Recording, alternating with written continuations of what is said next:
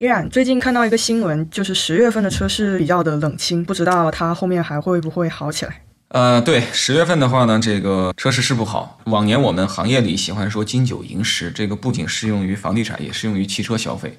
但今年金九银十显然就没出现。啊，特别是十一开始，这个状态很差。这个微博大 V 孙少军啊，也是我的好朋友，他在微博上也含蓄的说了，不是一家两家的问题，是几乎所有人的问题。就连最超级的品牌，可能像特斯拉、比亚迪，现在也面临着客流下滑、订单下滑的问题。不然特斯拉怎么就突然就降价了呢？对吧？特斯拉降价其实不是它的生产成本变低了，就是它的这个客流下降了。之前总是有一些特斯拉的粉丝认为特斯拉是基于成本定价，其实很多时候呢，公关的话。大家听一听就行了。咱们说这个汽车消费现在非常糟糕，而且我认为现在不是一个短期的现象。所以借着这个视频也想提醒正在做规划工作的朋友，现在都到四季度了，也要看明年了啊！建议大家在制定明年的战略计划的时候要谨慎一些。其实今年年初的时候，包括小鹏，包括挺多的本土车企都制定了非常激进的翻倍成长策略，但我们现在来看，有几家真的达成了呢？今年就够困难了，明年肯定是更困难。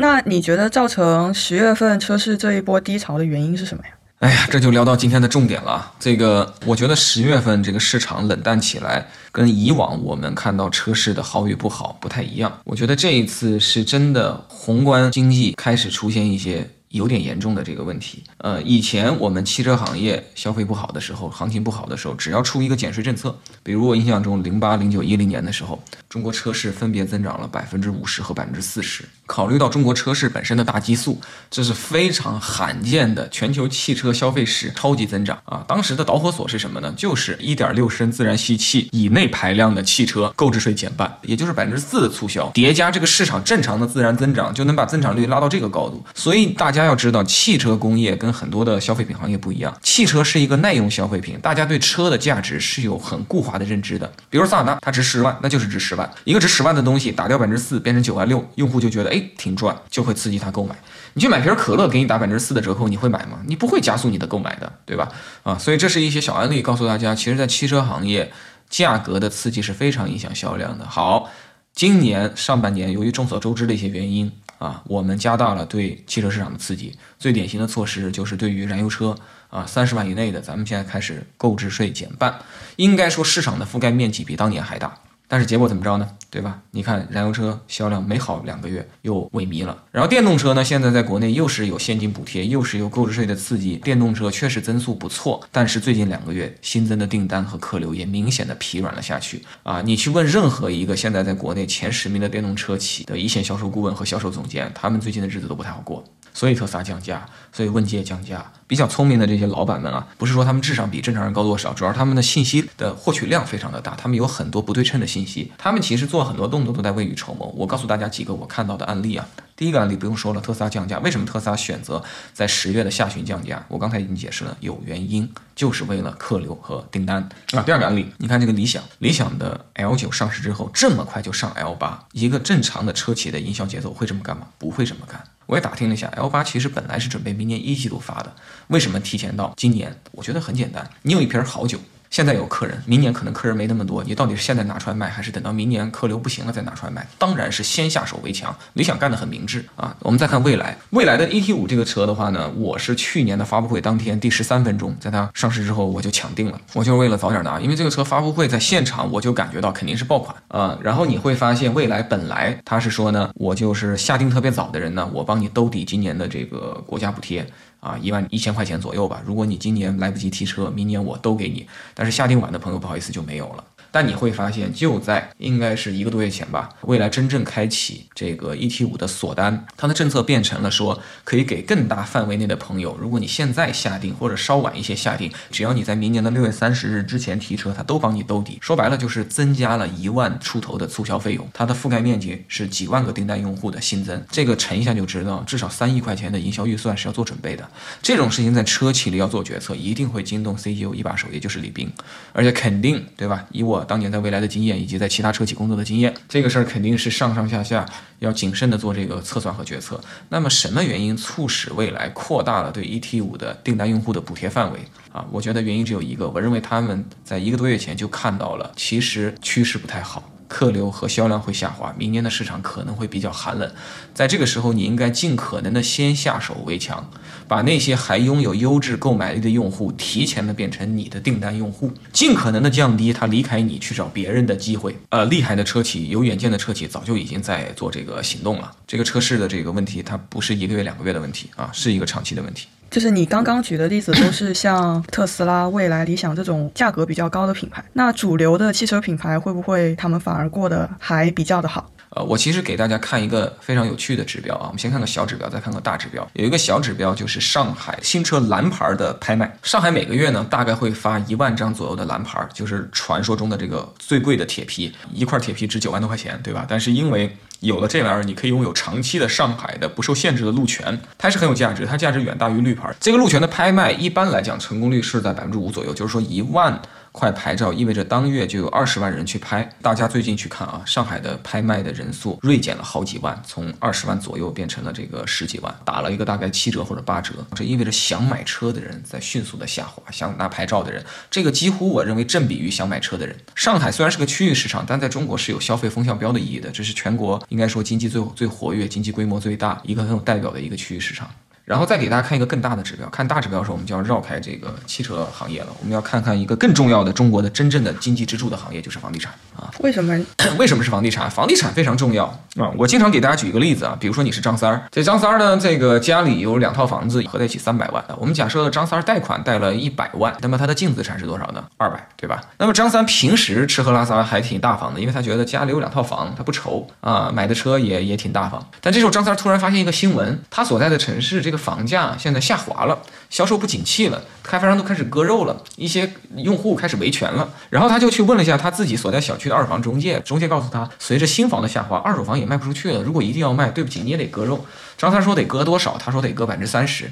这意味着这俩房子呢，从三百万的价值就变成大概二百万的价值了，减去那一百万贷款啊，那么你的净资产就变成一百万了。那你想想张三的心态，张三昨天还是一个净资产两百万的有钱人，今天他变成了一个净资产只有一百万的小康人士，对吧？这时候你让他再买车，本来预算可能是三十万买个 ET 五，可能这个预算就只能够十八万买台长安深蓝了。这就是我的这个判断。那么如果房地产这个问题啊是一个普遍性的问题，你会发现这个全国各地的张三，要么就是消费。降级，要么就是取消购车的计划。其实各个汽车消费阶层无一可以幸免。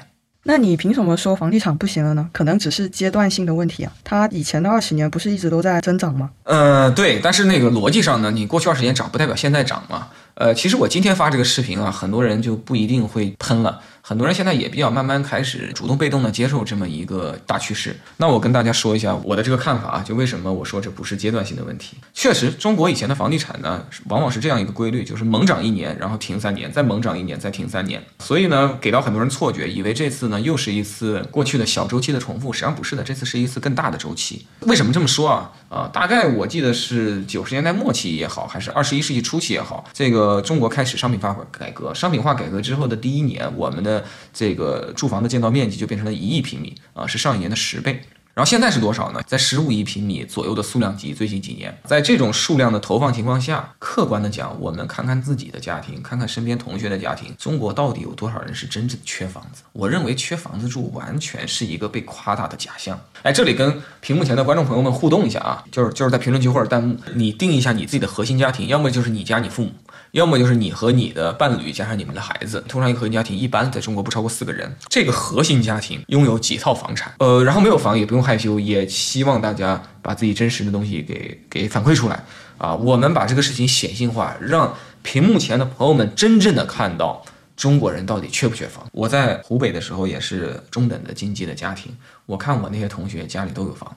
啊，特别是最近十年，我看我那些湖北的朋友家里家家户户是两三套房啊，多的四五套。然后我看上海的这个同学呢，那我们那么多同济的本地同学，家里就是工薪阶层，很多父亲母亲就是工人。那我看他们家里基本上最差的情况下都有一套自有住宅啊。当然了。中国肯定有经济更下沉的这个群体，他可能是缺房的。但是我在这里跟大家聊的可能是这个普通工作中等收入的家庭的这个状态。这些人也事实上是任何一个国家消费商品住房的这个主力军。呃，所以我的问题就来了：这为什么在大家都不缺房的时候，房子是一个重要的社会议题呢？其实就一个显而易见的结论，是因为房子持续在升值。在我看来，人们内心实际上真实的心理是投资性需求，但是这些人往往在买房的时候会美化自己，说我自己是为了自住买的。是的，你那房子是住的，但不好意思，你买那房的动机当中只有百分之十是给你自己住，有百分之九十是你相信五年之后这房子，假设你要折腾一下的话，能给你挣两百万，挣它个百分之三十。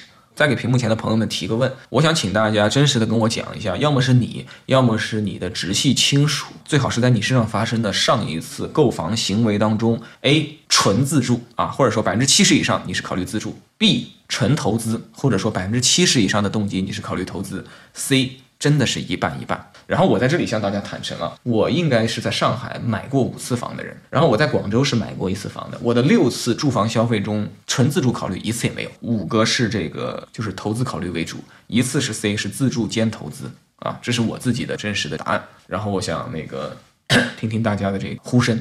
可是你说了这么多，我还是没听明白这个房子为什么是一个持续性的问题。问得好啊，这个打破砂锅问到底是。思维成长和看到本质的这个关键，这个我给大家说一下我的个人观察吧，然后基于我的观察，大家做自己的判断。第一个观察，二零二一年，去年我去了两次海南，带家人去度假。海南是四周环海，中间是凸起的这种地理环境，你开着车走过海南的这个高山当中，然后你经常开着开着车，你会看到哇，高楼。全新的住宅楼，目测二十五层、三十层。你在北京、上海建、广州建，你都正常。但是在人烟稀少的我国海南省的中部山区，几乎在我看来是无人区的地方建高楼，你能想象吗？啊，这是非常变态和畸形的事情，就在我们这儿发生了。然后再说第二个事儿，大概已经是快十年前了。我是湖北人嘛，然后我的家乡呢是湖北黄冈地区，那边有一个镇叫小池镇，属于黄梅县。然后有一次呢，我越过长江大桥，从江西回到湖北，然后去走亲戚见我的外婆。然后我就会发现，我外婆他们家有亲戚啊，买了一个镇上的一个商品房。这个商品房不高，大概就十层出头。但是这个小区隔壁是什么呢？就是一片镇上的地，这个地都是宅基地的性质，家家户户都是两三层楼的自建房。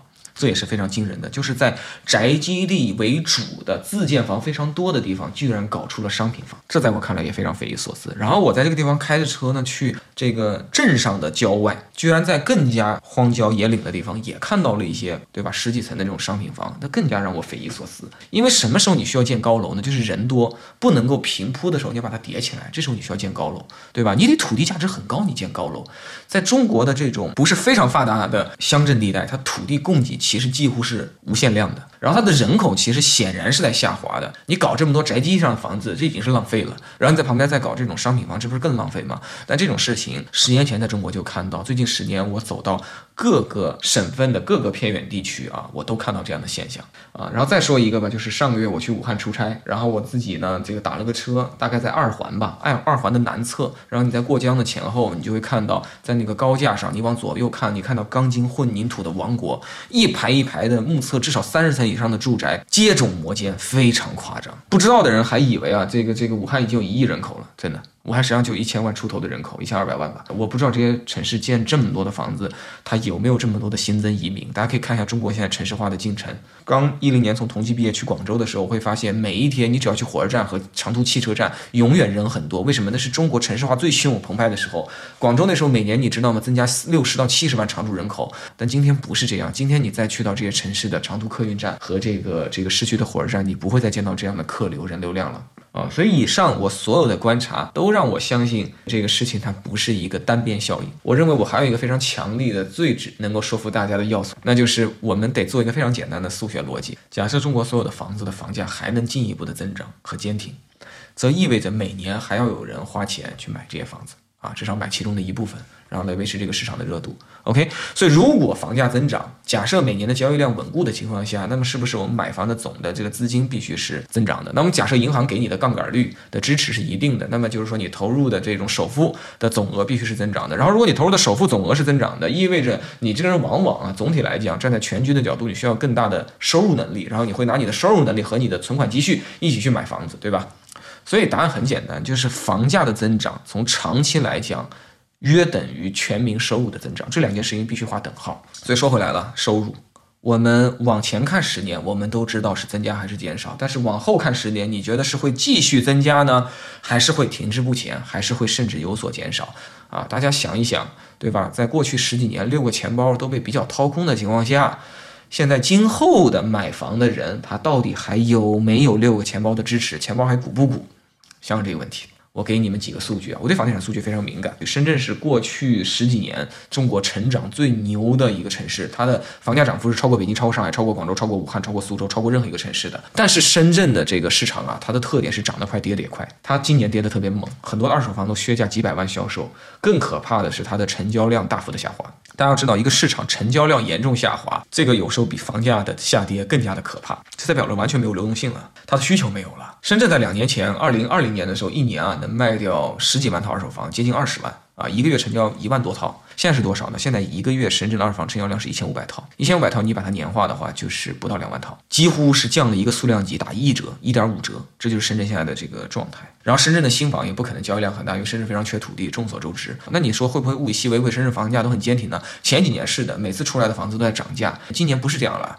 今年深圳稍微地段不那么核心的新房都不太好卖啊，郊区的房子去化率是非常差的。再看两个我熟悉的，我住在上海，我隔壁是苏州跟杭州，苏州跟杭州现在的状态都是天量的二手房挂牌量，你没有见过的二手房挂牌量，因为在去年当地人就已经觉得势头不对了，所以纷纷想要卖房出逃。但是在人人都想出去的时候，不好意思，这个越是有更多的人想要通过这个桥，桥上的人越多，这桥会变窄，然后你就会发现真正的走过这个桥的人非常的少，大多数人。你会从墙上掉下去，掉到海里。然后呢，我观察苏州和杭州的去年就是上海的今年，苏州跟杭州的今年就是上海的明年。三个月前啊，差不多就是我卖房子的时候呢，我还跟这个一些本地朋友聊，我也给他们提出善意的建议，建议他们最好家里房子多的两三套的，稍微的处理掉一部分分散风险。他们都不太听，他们会跟我讲几个老生常谈的经典问题。第一个问题叫做这个你说的都对，但那些都是三线、四线、二线城市，北京、上海不一样，这两个城市它不是中国的北京。上海，它是亚洲的北京上海，是全球人民的北京上海。中国多少人呢？中国多少有钱人呢？中国上海就一个，所以上海不会有问题。然后，如果你摆事实讲道理，告诉他上海的一些郊区已经非常成问题了，比如临港，比如金山，比如奉贤，他们的新房也不好卖了，然后二手房也卖不动，价格也在跌，他们这时候就会换一个经典问题，叫做说。这个你说的吧，其实就是郊区买房的关键的三个要素呢。李嘉诚告诉过我们，叫做地段、地段还是地段。所以郊区出问题不代表市核心区出问题，你只要在外环以内，占上海的市区的面积就百分之三都不到，这个黄金地带它是不会有问题的，尤其是内环内绝不会有问题。我觉得他说的挺有道理的。嗯，其实也没什么道理啊，这个都是错觉，在我看来，在呃南京和武汉和苏州的市场萧条之前，他们当地人也这么想的，他们会说那个武汉不是武汉人的武汉，那湖北省的武汉，湖北省什么地方啊？湖北省地灵人杰，对吧？这个省会嘛。聚集全省之优质资源，GDP 堪比全省半壁江山，所以他们的结论就是外面可能会有问题，那武汉不会有问题，对吧？我有几个，因为我湖北人嘛，我很多亲戚在武汉，他们前几年去武汉买房，我在一五一六年一直鼓励他们去，一六年以后他们在加仓，我就不鼓励了，甚至我建议他们高位套现啊。但是这些人呢，无一例外没有人听我的啊，他们在买的时候都听我的，卖的时候绝不听我的。那么现在你会发现呢，他可能很多的房价就已经回调了百分之三四十了，在二二手市场，二手市场是非常残酷的，不要相信二手房市场的标价，你永远。需要参考的是二手房市场的成交价和真实的成交量。就是我给大家讲一个道理啊，这跟得癌症是类似的。癌细胞在你身上出现的第一天，你的眼睛、鼻毛、眉毛、鼻子。对吧？心脏这些重要器官是都工作的挺健康的，但是你怎么能保证癌细胞出现的第十天还这样呢？对吧？然后再给大家讲一个非常简单的例子啊，就是小明本来来自湖北的这个实验，他想移民去武汉，他家的房子能卖五十万，他就在武汉的咬咬牙买个一百五十万的房子。但如果他家的房子不能卖五十万，只能卖三十万，甚至根本卖不出去呢？那天他还能不能买得起武汉一百五十万的房子？如果千千万个小民都做不到这一点，武汉的那房子还值一百五十万吗？这是一个非常简单的道理。最后一点就是说，那有的朋友可能会问啊，在这个网络上一些新兴社交媒体平台呢，很多的网友都觉得房地产是不行了呀。你说的东西没什么新奇的呀，这结论我们早知道了。但大家理解啊，谁最会用互联网？当然是年轻人，特别是一些新兴的内容平台，它绝对是非常年轻人占主导的。但是房地产这个事情，实际上真正在买房卖房的人呢，更多的是中年人，甚至是老年人啊。所以说呢，网上的一些社交媒体的判断，更多的反映了新一代年轻人的愿望和情绪问题。它不反映这个市场上的真正的玩家的立场和态度问题。像我有一个这个亲戚也在上海打拼，比我年纪大一些，特别的勤奋，这些年也攒了好几百万啊，然后先后投资两套啊上海、杭州的房子。他去年是把两个房子都给卖了，手上有大把的现金，快一千万。我就建议他呢，这个稳住。然后呢，这个大哥呢，他还失了业，不小心啊，因为他所在那个行业不好意思，就正好是房地产行业。那他最后做了什么事儿呢？他就拿着他的近一千万现金，对吧？其中的一大部分又在上海的郊区买了个新房。他买房的理由，他告诉我说，这房是个网红盘，倒挂，二手值快九万，新房才六万多，这有价差的，能买。啊，就在他买完这房的三个月，你会发现价差基本就没了。现在那边新开的房，基本就是说你想买就能买到啊，甚至开发商卖不出去，还得给中介好处费，让中介帮着分销。然后那边二手房也在迅速的降温，这就是这就是问题。他身上的选择其实是大量的中国现在四十多岁的人的这种价值观和这种这种对房子这个品类的固有的认知的缩影。哎，这种缩影特别可怕。其实这个事情的核心核心还是因为我们中国这一代人。都没有在房地产这个投资市场上受过教育。零八年的时候，玩股票的朋友受过一次教育，后来的这十几年又受过若干次的教育。所以呢，今天。股票这个事情，它不会有一边倒的认知，但房地产确实在过去快二十年是一个单边增长的市场。在如此长周期的单边增长市场，大多数人是没有风险意识，也没有正确的认知到这是一个投资型市场。全球任何一个国家，对吧？除了极少数、极少数特别特殊的国家就不说了。房地产首先是一个投资市场，其次才是一个居住品。大家一定要正确的理解这个事情，要用商人的思维来对待你的房子，不要用。住户的思维来对待你的房子，这才是对你家庭比较负责任的这个做法。